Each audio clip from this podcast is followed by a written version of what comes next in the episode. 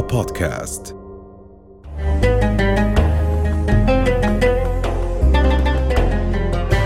حلقة جديدة من ساعة محبة. لنرتقي سويا.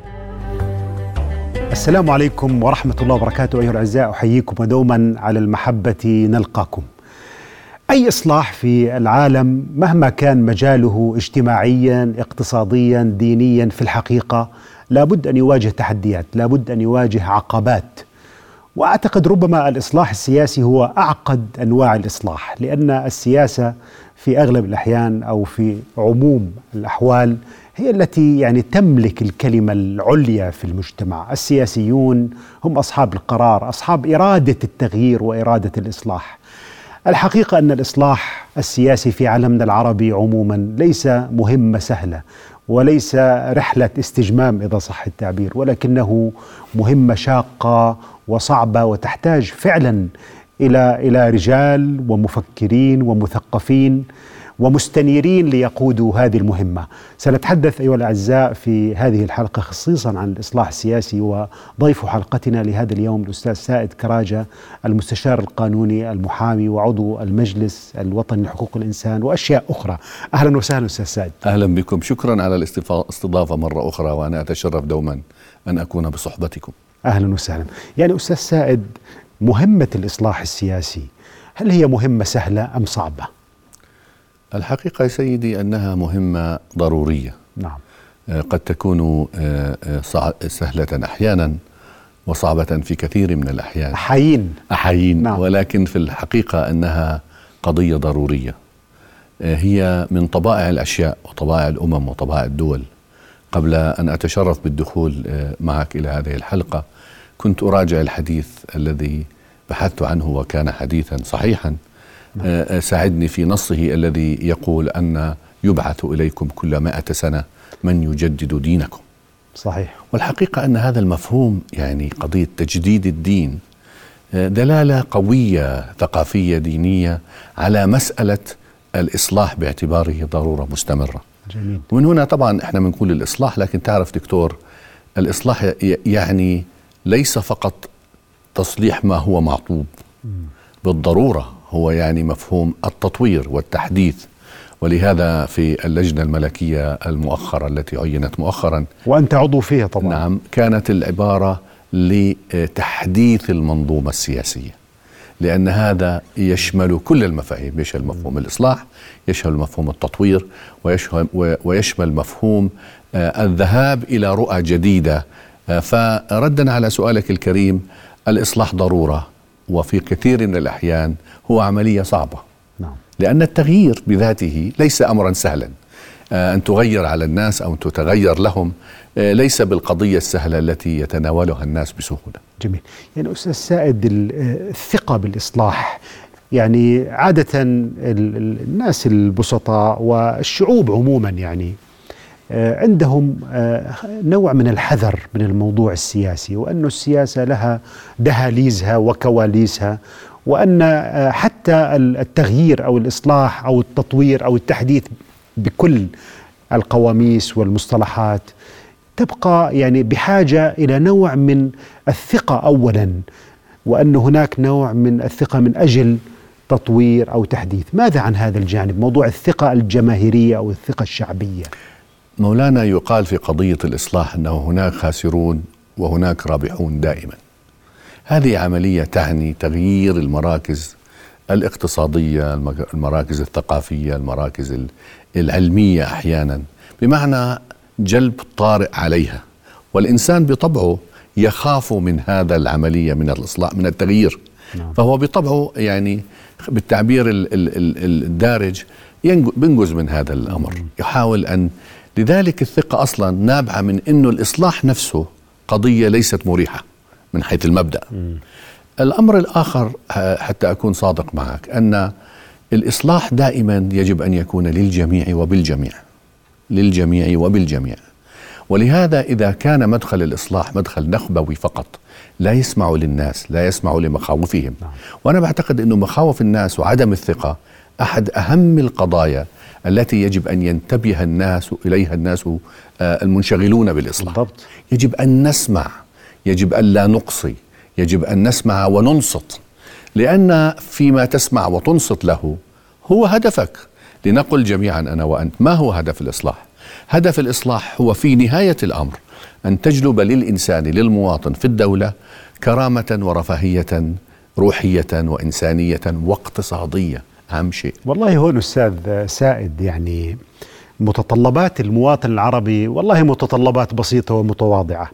الإنسان العربي في هذا الزمان لا يطلب يعني سقوفات مرتفعة ويطلب يعني مطالب عالية. هو يطلب يعني الشيء المعقول جدا والمحدود جدا نعم. يطلب عملا آه، يعني شريفا يطلب نعم. يعني مكانا يسكن فيه نعم. يطلب وبالتالي يعني المطالب هذه المطالب العربية أو مطالب الإنسان العربي هي مع أنها مطالب ليست مرتفعة ولكن مع ذلك قليل من مجتمعاتنا العربية هي تلك التي استطاعت أن تلبي احتياجات هذا المواطن العربي بالمعنى المتوازن للكلمة. آه، ما تقوله صحيح والواقع أن المواطن العربي آه، آه، كائن أصيل وله وكائن له تراث ويستحق الأفضل. ويستحق يستحق أفضل الأفضل, الأفضل نعم. ثقافيا وحضاريا هو إنسان عريق. القضية الأساسية أن الدولة التي نشأت في مواجهة الاستعمار انشغلت انشغلت بكو بذاتها وبمواجهة الاستعمار أكثر من انشغالها بالإنسان أيوة. بحرياته مم. برفاهه الدولة أو أي دولة في العالم هدفها الأول أن تعطي لهذا المواطن لهذه الهوية القائمة على المواطنة لهذه الشخصية العلاقة بين المواطن والفرد علاقة غرباء تقوم على ما يسمى بالمواطنة بمعنى أنه كل شغل الدولة كل سببها كل سبب وجودها هو أن تعطي لهذا المواطن رفاها في الحياة روحي إنساني واقتصادي هذه مهمتها الأساسية أو الأولى والأخيرة حتى نعم. تصور نعم. الدستور الأردني لعام 1952 وهو وثيقة عظيمة يقول تكفل الدولة العمل والتعليم حسب إمكانياتها نعم. شوف حسب إمكانياتها وتكفل الطمأنينة وتكافؤ الفرص مطلقا هذا الأخيرة والله صور. هذه الأخيرة صور. يعني تكافؤ الفرص ربما طبعا. هي أكثر الأمور التي قد يشعر بها الإنسان في مجتمعاتنا العربية أنه يعني التكافؤ أحيانا قد لا يكون يعني موجود في بعض المجالات. للأسف. في بعض مثلا المناصب العليا الشعور بأن هناك تدوير للمناصب نعم. أن هناك أسماء معينة. يعني هذا بحد ذاته هل يمكن أن يحدث إصلاح دون تغيير مظاهر للأسف أصبحت كأنها جزء أساسي من المشهد اليومي في كثير من دولنا العربية. لا يجوز. الحقيقة التكافؤ الفرص مبدأ آه، كأنه تأسيس لكل ما تطلبه من المواطن فيما بعد. تكافؤ الفرص أنا من الناس الذين يقولون في الحد الأدنى تكافؤ الفرص في التعليم والصحة والمواصلات للمواطن أساس لتتكلم معه لتطلب منه واجبات. نعم. عندما تعطي الجميع فرص متكافئة في التعليم. لا يجوز أن يكون هناك تعليم نوعين من التعليم أو ثلاثة أنواع التعليم في في البلد الواحد. لا يجوز لا يجوز اطلاقا. أنت بدك تكون في مدرسة حكومية أو في مدرسة أهلية. بعرف بعض الفروقات.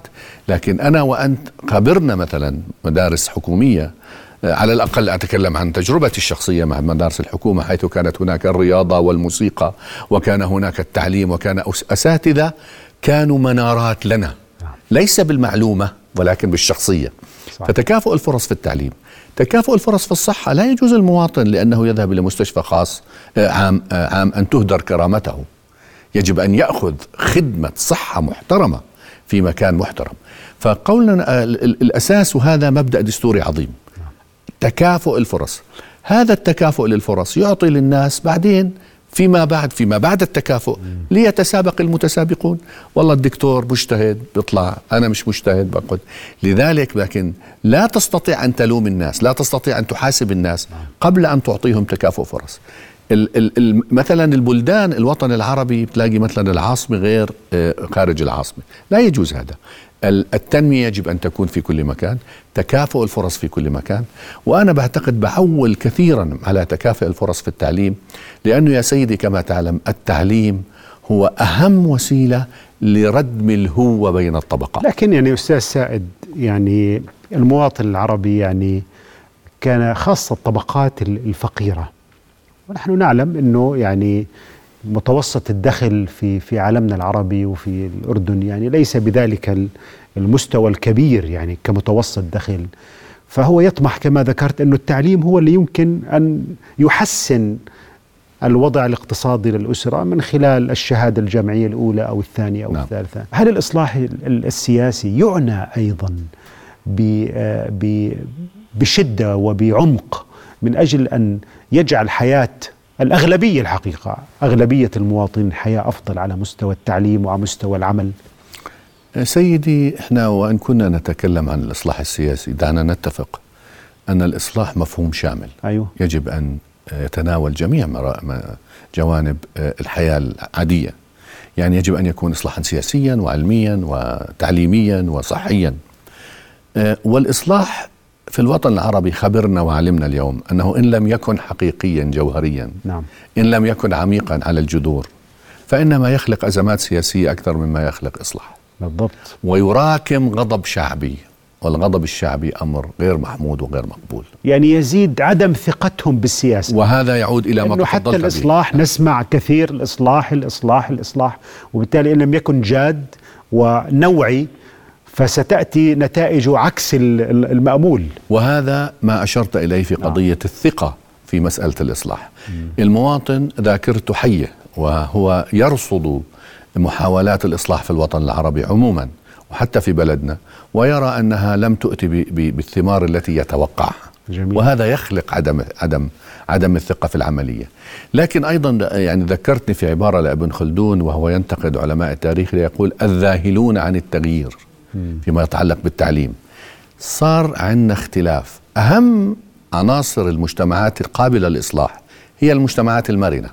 مثلا إحنا التعليم في الأردن كان مخرجات التعليم في الستينات والسبعينات هي بالشهادات بالبكالوريوس بالهاد كنا نعلم في الخليج كنا فنغير واقع أسرنا الاقتصادي والاجتماعي وجبنا مصاري للبلد عن طريق تحويل المغتربين وما زال الحمد لله إن شاء الله بيستمر لكن اليوم بدنا نطلع التعليم تغير. صار التعليم المهني مطلوب أكثر من الشهادات. مم. إحنا بنقعد في جلساتنا بنقول أن الطالب أو الشخص ذو المهارة تبع ال condition ولا تبع ميكانيكي ولا الميكانيكي السيارات صار دخله أكثر من دخل المهندس في نفس مادته أو الطبيب. اذا التعليم في الأردن مثلا لا يست... لا يجوز أن يستمر على عهد. فقضيتي أقول في قضية التعليم وفي قضية ال... إنه إحنا يجب أن نكون مارن... مرنين أن نغير التعليم لكي يصبح يطابق مخرجات التعليم جميل. آه، مخرجات الاقتصاد نعم. وهذا أمر الدول الأخرى تنبهت له يعني التجارب في العالم صارت الجامعة ما صارت هي المحج الأخير لكل الناس المواطنين بلاد زي ألمانيا عدد الدارسين في البكالوريوس والماجستير نسبة أقل بكثير من التقنيين اللي بيروحوا على سيارات مرسيدس واللي بيروحوا على السيارات اللي بنشتريها بكل تحويشات العمر نعم. فالواقع في قضية التعليم ومخرجاته يجب أن يصبح هناك إصلاح جديد في رؤية ما هو التعليم الذي لكن هون هون أستاذ سائد يعني يعني كون الإصلاح آه، آه، في كثير من الأحيان آه، قد يناسب مصالح طبقات اجتماعية معينة. بحسب من يقوم بالإصلاح وبحسب من يطلب الإصلاح. فإذا الإصلاح كان ناتج عن دعنا نقول مطالب سياسيه جماهيريه وكان هناك حضور للمعارضة بشكل قوي وفاعل فإمكانية أن يكون هذا التغيير حقيقي سيكون أكبر على خلاف أن يكون التغيير يعني في فئات دعنا نقول سياسية من الواجهة السياسية المعروفة نعم. فإمكانية أن يكون هناك إصلاح سياسي على الأقل على المستوى الشعوري سيشعر المواطن بأن هذا ربما لن يكون هو الذي سيحدث هذا التغيير. ولهذا سيدي هناك فرق كبير بين إصلاح النخب وإصلاح الوطن. بالضبط. الإصلاح الذي يقوده الوطن والمصلحة الوطنية هي التي تقود مصلحة الناس كل الناس أو أغلب الناس على الأقل في الآن. أما أن تأخذ الإصلاح نحو مراكز قوى أو نحو آه، نخب آه، قد تكون أحيانا للأسف منعزلة عن واقعها هذا هو الذي يؤدي إلى إصلاح المكياج المك... الذي لن أو التجميلي. التجميلي الذي لن يكون له آه، عمر طويل بهالمعنى. يعني مجرد أن تشرق الشمس أو أن يسقط المطر سيزول هذا المكياج سيزول. ولذلك سيدي أنا بقول أن الإصلاح هذا العبارة إصلاح للجميع وبالجميع. رائع جدا. بمعنى القائمين على قضية الإصلاح العاملين المشغلين فيه يجب أن يأخذوا مصلحة كل الناس لأنه بالمناسبة ثبت بالربيع العربي وما بعد الربيع العربي أن النخب غير محمية إن لم تحمي مجاميع الناس. بالضبط. إذا لم تدافع عن أهمية وعن مصالح جميع الناس حتى حتى في بتعرف في الأنظمة التي سقطت النخب هربت وذهبت إلى الشوارع. لا لم ينفعها بنوكها ولم تنفعها أموالها ولم تنفعها السلطة التي كانت تتمتع فيها. والله هون أستاذ سعد أيضا يعني لو أخذنا ما حدث في لبنان وإحنا بنعرف يعني السعيد من اتعظ بغيره والشقي من اتعظ بنفسه. نعم. ونحن لسنا بحاجة أن نجرب تجارب قد جربت ونقع بحفر قد حفرت ووقعنا بها أيضا نحن وغيرنا حتى نتأكد أنها خطأ. ما يحدث في لبنان أن الجميع دفع ثمن هذا الفساد عندما وصل إلى مستويات قياسية ضخمة. نعم. وأدى إلى تدمير ميناء بيروت وأدى إلى إشكالات ضخمة جدا. فالنتيجة أصبحت أن الأستاذ الجامعي وأن الموظف وأن المهندس وأن العملة كلها نزلت وأصبحت يعني عشر قيمتها تقريبا من حيث قوتها وبالنسبة للدولار. فالجميع سيدفع ثمن الفساد. الجميع سيدفع ثمن عدم وجود إرادة حقيقية ووطنية وتؤمن بالإصلاح لأنه بمثابة مصير. ومنعطف مصيري وليس كما ذكرت قبل قليل مجرد عملية تجميلية. صح. هذا الشعور العميق بحتمية الإصلاح وبضرورة الإصلاح هل هو موجود عند من يتصدى للحديث عن الإصلاح؟ هل هذا القلق؟ هل هذا الهم؟ وأنا بصدق أقول يعني لأن هناك من الألم والمعاناة عند ربما نحن نشعر به قليلا.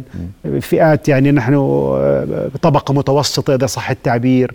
لسنا مخمليين ولسنا أيضا بلا عمل وبلا آه، بلا يعني سقف نتقي حر الشمس منه. فاذا يعني هل هذا الهم موجود يعني بصدق؟ بغيره لن يتم الإصلاح. نعم. بمعنى أنا آه، أقول لك أن الإصلاح أصبح مصلحة أمنية عليا. بالضبط. مصلحة سياسية. والله وهي كلمة أمنية كمان حقيقة. فعلا. حقيقة. وبمعنى آخر أنه لم يعد طرف مثقف يجلس في بقها وعلى رأي يحتسي القهوة أو يرتشف القهوة.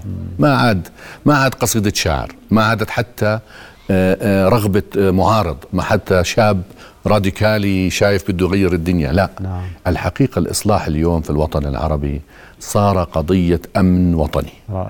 وصار قضية يجب أن ننظر إليها بعين المصلحة الوطنية بالضبط. ولبنان للأسف وهو البلد الذي نعشق ونحب بلد اللغة العربية بلد الفن بلد الصحافة بلد حرية الصحافة الذي صدر المسرح والفن والغناء والحياة المدنية آه، وقع في مطبين كبيرين يجب أن نطع أولا الهويات الفرعية نعم. مهما كان تبرير الهويات الفرعية يؤدي إلى دمار. لذلك علينا أن نذهب إلى الهوية الجامعة وهي المواطنة. يعني مهما حاولوا تحسين الطائفية لكن الطائفية ما, ما زالت سياسية وهي التي تشكل العقل السياسي لن تنجح وهذا ما حصل. التفكير سيكون لمصلحة الطائفة أكثر من مصلحة الوطن. وأطاح بالطائفة وبالوطن. نعم. يعني لا لا حمى الطائفة ولا حمى الوطن. طب النقطة الثانية ال ال ال القضية الثانية في في لبنان القضية الأساسية هي آه، سيادة القانون مم. نحن نذهب إلى سيادة القانون إلى هوية جامعة قائمة على المواطنة نعم.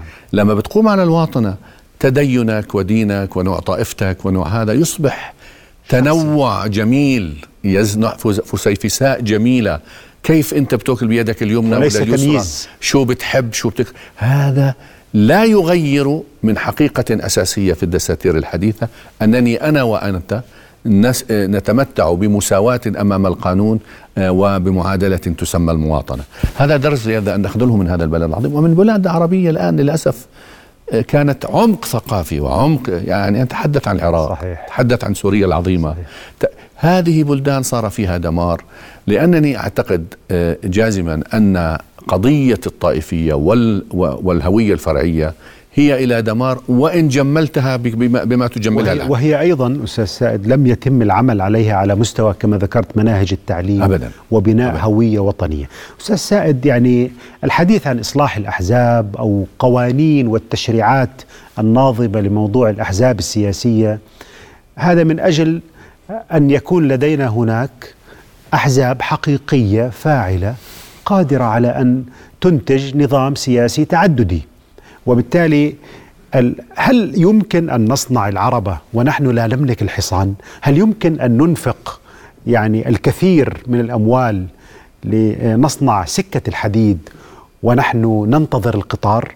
يعني ما أقصد بهذا السؤال أستاذ سائد يعني مهما كانت التشريعات التي تتحدث عن الأحزاب السياسية، ما دام النظرة للحزب السياسي والنظر للعمل السياسي في مجتمعنا ما زال فيها كثير من الريبة والخوف وسيبك من السياسة وموضوع السياسة هو موضوع يعني في قلق فكيف يمكن أن يكون هذه أن تكون هذه التشريعات نافعة ونحن ما زلنا ننظر للسياسة بكلها بهذا الشكل؟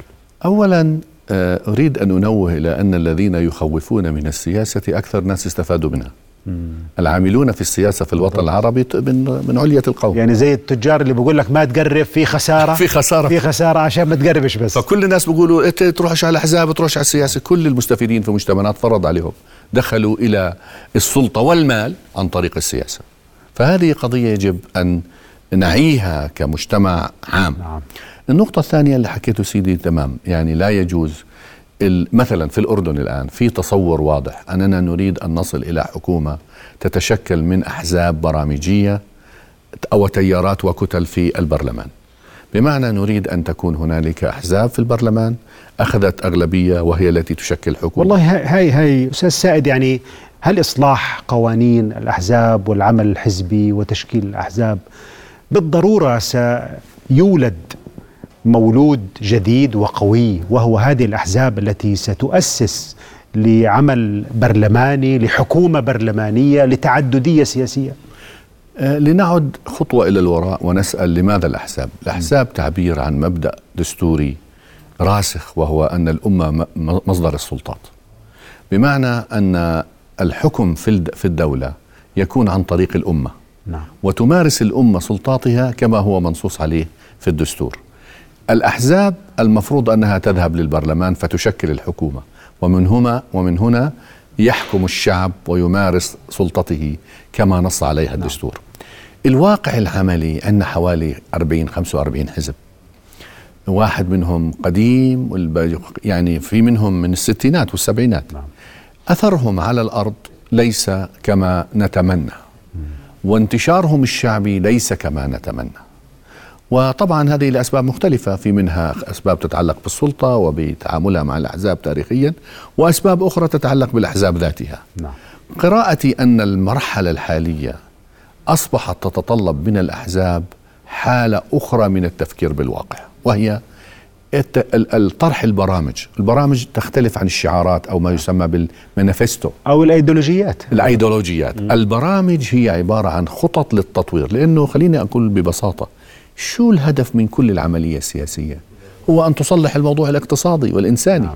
نعم. يعني آخر شيء المواطن لا يحب الأحزاب لذاتها ولا الديمقراطية لذاتها ولا السلطات لذاتها. هو يحب ذلك ويشارك به من أجل مستقبل اقتصادي محترم له ولأبنائه. ولردا على سؤالك أقول أن الواقع الحالي صعب. كيف الخروج منه؟ قضية متكاملة. الأولى النص وجود نصوص قانونية وبيئة تشريعية تشجع الناس على الذهاب. المصالحة السياسية بين الدولة والأحزاب. لأننا من الناس الذين يقولون أن الدولة كانت في خصومة سياسية مع الأحزاب لأسباب تاريخية نعرفها.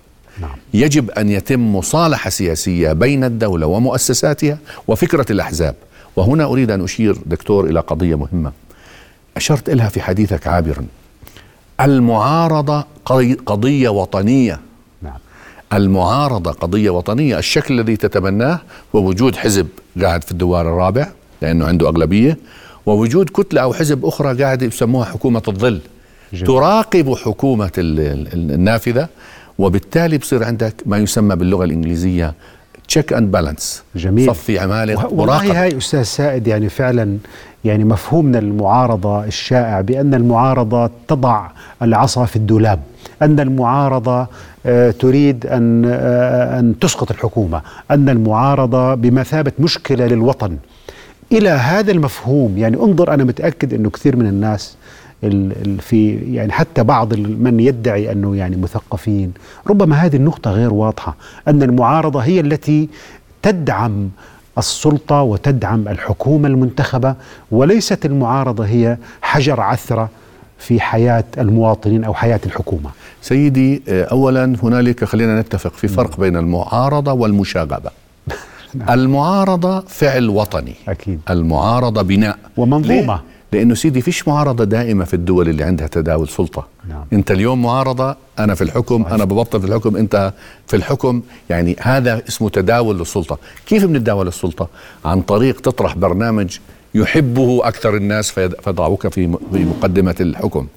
في, الد... في كحكومة. أنا ما ما فزت. بتعرف كل الناس اللي حوالينا التجارب الحزبية. اليوم بيكون حزب العمال بكرة حزب المحافظين. طب كيف بيطلعوا؟ الناس بصوتوا لهم وأحيانا الناس بصوتوا لهم تاديبا على مواقف معينة. يعني الخروج بريكسيت ببريطانيا قالوا إنه الناس أدبوا أدبوا الحزب أكثر منهم كانوا راغبين في هذا الأمر. والله هون وأنا أعذرني يعني المقاطعة.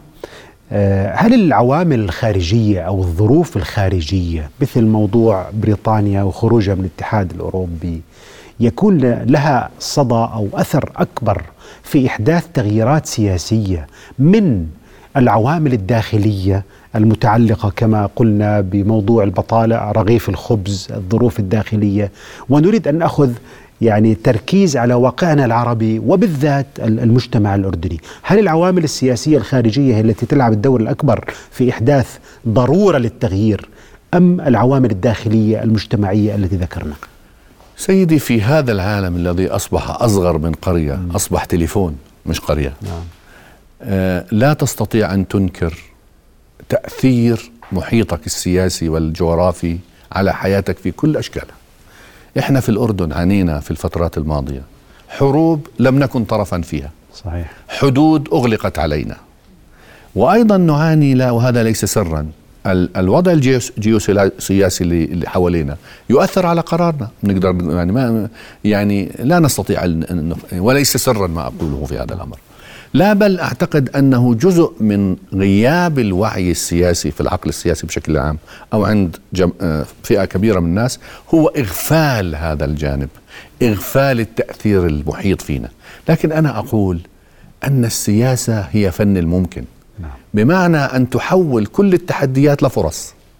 تستطيع أن تحول كل التحديات الجيوسياسية اللي حواليك لفرص لك وفرص مبدعة وفرص يعني ومبدعة وفائقة الإبداع وأيضا فرص لاقتصادك.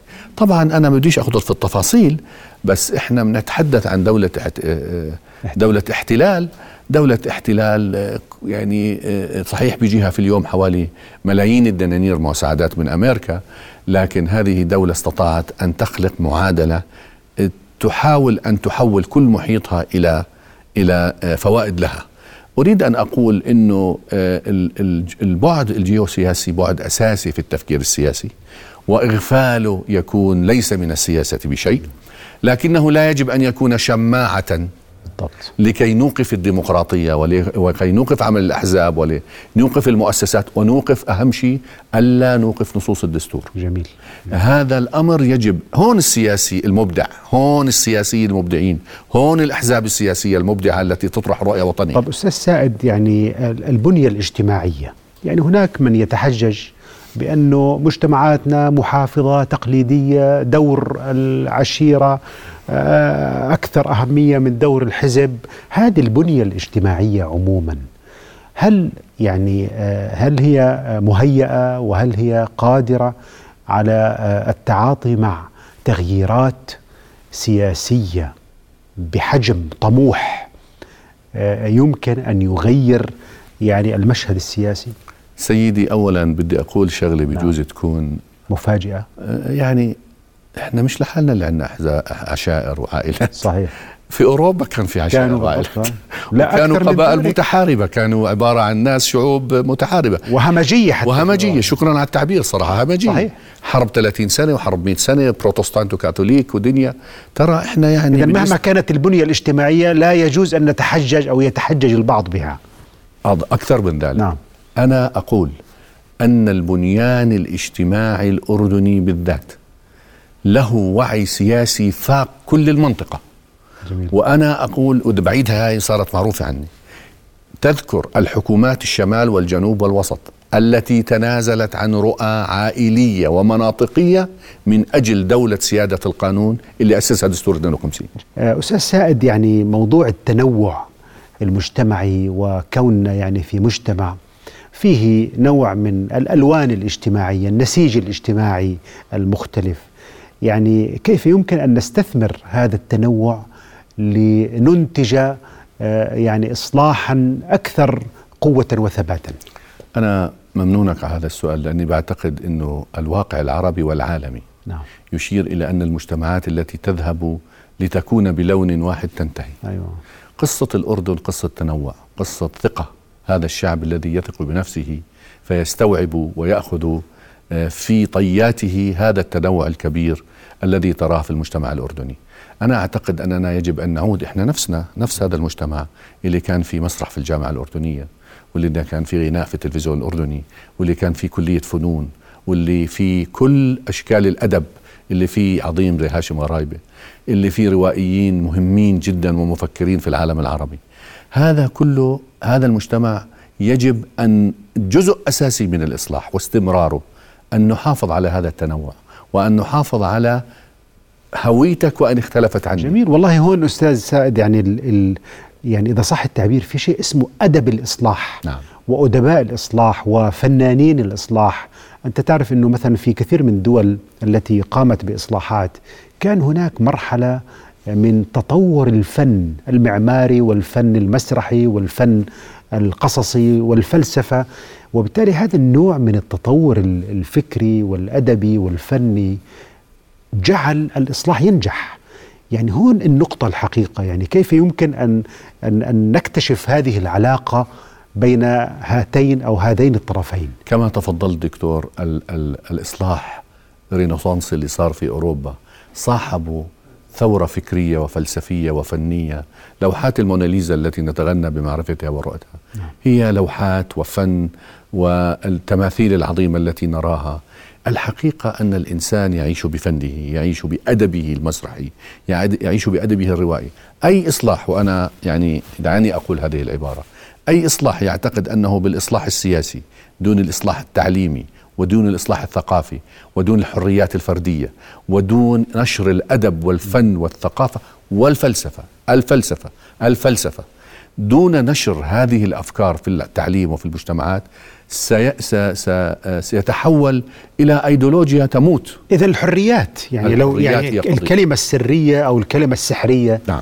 هي أنه لابد من مساحة أوسع ومساحة راسخة للحريات وهذا على فكرة ليس استيرادا هذا الدستور. الدستور الأردني في الباب الثاني ينص على الحريات الشخصية وحريات الصحافة وحرية الكلام وحرية مخاطبات السلطات العامة حرية الجمعيات حرية تشكيل الأحزاب.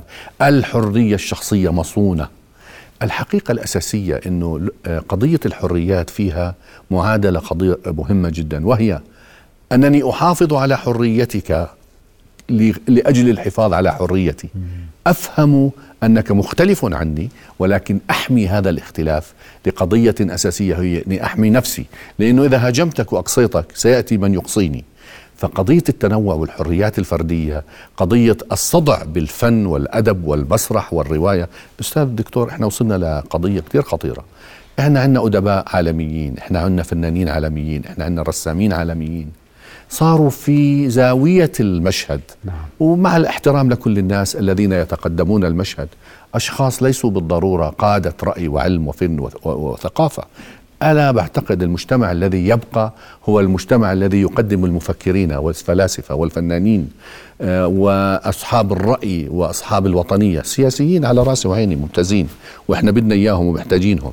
لكن على السياسيين أن يعلموا أن بغير الفن والأدب والحريات والحفاظ على الحريات الشخصية وأن اختلفوا عنها جميل. لن يبقى لهم. يعني قبل فترة الحقيقة كنت مع أحد الأصدقاء يعني هو جاء من السويد وهو معه جنسية سويدية عربي متجند جنسية سويدية. فبقول لي أن رئيس الحكومة عندهم كان يعمل يعني هو لا هو دارس علوم سياسية ولا اقتصاد ولا شيء وإنما هو باللحام. يعني لح- لحام أكسجين يعني مش لحام كمان آه، في محل يعني جزارة أو كذا. وإنه يعني رجع إلى عمله. يعني عندما انتهى من رئاسة الوزراء وبقول لي أيضا إنه حتى الوزراء يعني إحنا بنعرف إنه في تشريعات تحول. إذا الوزير بده يطلع إذا كان أستاذ جامعي بده يترك الوزاره بده يترك عمله. إنه بده يتفرغ الوزاره قال لي إنه ما بيمنع القانون اللي عندهم. الوزير من أن يبقى في عمله. وبالتالي إذا كان هو بيبيع في مكتبه بده يضله في المكتبه بي- عنده سوبر ماركت ضله سوبر ماركت. هذه البساطة في الحياة طبعا هي ليست نموذجنا الأع- الأعظم ولكن الحقيقة هذا النوع من البساطة والشعبوية. ألسنا نحن يعني الذين كنا نتحدث أكثر كشعوب عربية؟ عن التواضع والبساطة وعدلت فأمنت فنمت كما قال عمر بن الخطاب رضي الله عنه. نعم. دكتورنا أنت أعلم مني أنت تعلم أن الفقهاء كلهم كانوا أصحاب مهن. بالضبط. وكانوا يذهبون إلى السوق ويتاجرون. جميل. وكانوا يعيشون يعني حياة مش الناس. بس السياسيين كمان الفقهاء. هو الفقهاء أكثر من السياسيين. نعم. وأنا بعتقد أنه هلا في توجه عندنا أنه الشخص الذي يذهب إلى الانتخابات أو للترشيح أن يحتفظ بمركزه ثم يعود إليه بعد أن لا يخسر وظيفته. نعم. القضية الأساسية هي من من هذا الموضوع ماذا تأخذ؟ ما هي لها أن الخدمة العامة زي ما بسموه بلغتهم public servant خادم عام. هذا ليس صاحب سلطة ولا يزيد من شأنه شأن ولا من سلطته سلطة. هذا يخدم آه، خذ هي المستشارة الألمانية. آه، طلع صحيح. كيف بتعيش وكيف بت...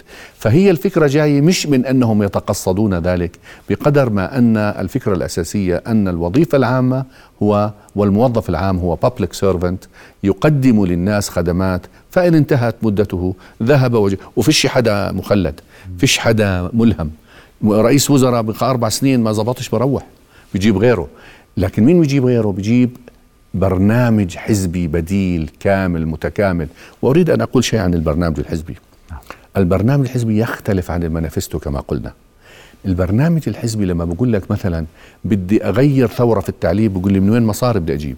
جميل. إذا بده يقول لي بدي أخفض ضرائب بقول له طب من وين بدك تدفع رواتب؟ يعني هي ليست أحلام مش أحلام. وأفكار معلقة بالهواء وإنما هي عمل جاد عمل. اقتصادي بالضبط. علمي جاد. فهذه البرامج. واضحة ومشاريع واضحة. صحيح.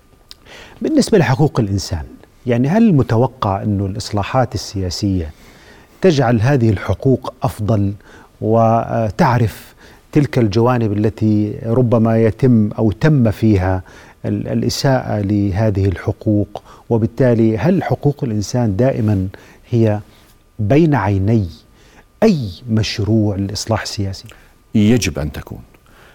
حقوق الإنسان الاختراع الإنساني الرائع الذي جاء بعد الحروب العالمية الأولى والثانية والتي دفعت البشرية آه، ثمنها غاليا آه، طبعا الفكر الكولوني الاستعماري الأوروبي الذي جاء على الشرق لم آه، آه، لم يؤيد هذه الحروب هذه الحقوق آه، كثيرا. لكن حقوق الإنسان أصبحت شعار شعار كل دولة عصرية. دستورنا الأردني فيه من القيم العظيمة والحريات الشخصية العظيمة والأردن من أكثر الدول المنضمة لاتفاقيات حقوق الإنسان. نحن في مركز حقوق الإنسان نصدر تقريرا سنويا حول رصد أي انتهاكات لحقوق الإنسان. وإحنا واجبنا أن نشير إلى صانع القرار ونذهب إليه ونقول له هنالك قضية هنا لازم تعالج- تعالجها وهذه لك. لكن ردا على سؤالك الكريم لم تعد فقط الدساتير كافية ولا القوانين كافية. صارت هناك التزامات دولية التزامك آه، انتمائك للمجتمع الدولي المعاصر عنوانه احترام حقوق الإنسان. جميل. فهي قضية أساسية وجوهرية في الفكر الإنساني الحديث. يعني أستاذ سعد كراجي لا يسعنا في نهاية هذه الحلقة إلا أن نشكرك الحقيقة. شكرا جزيلا. وأنتم أيها الأعزاء إلى أن نلقاكم في حلقة أخرى. أستودعكم.